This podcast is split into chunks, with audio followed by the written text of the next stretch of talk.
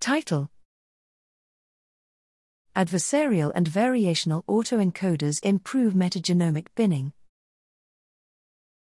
Abstract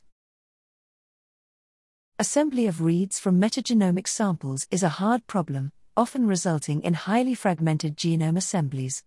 Metagenomic binning allows us to reconstruct genomes by regrouping the sequences by their organism of origin, thus representing a crucial processing step when exploring the biological diversity of metagenomic samples.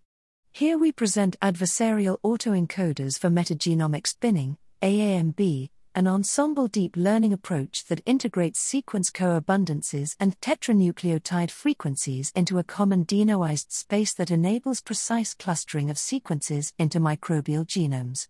When benchmarked, AAMB presented similar or better results compared with the state of the art reference free binner VAMB, reconstructing tilde 7% more near complete, North Carolina, genomes across simulated and real data.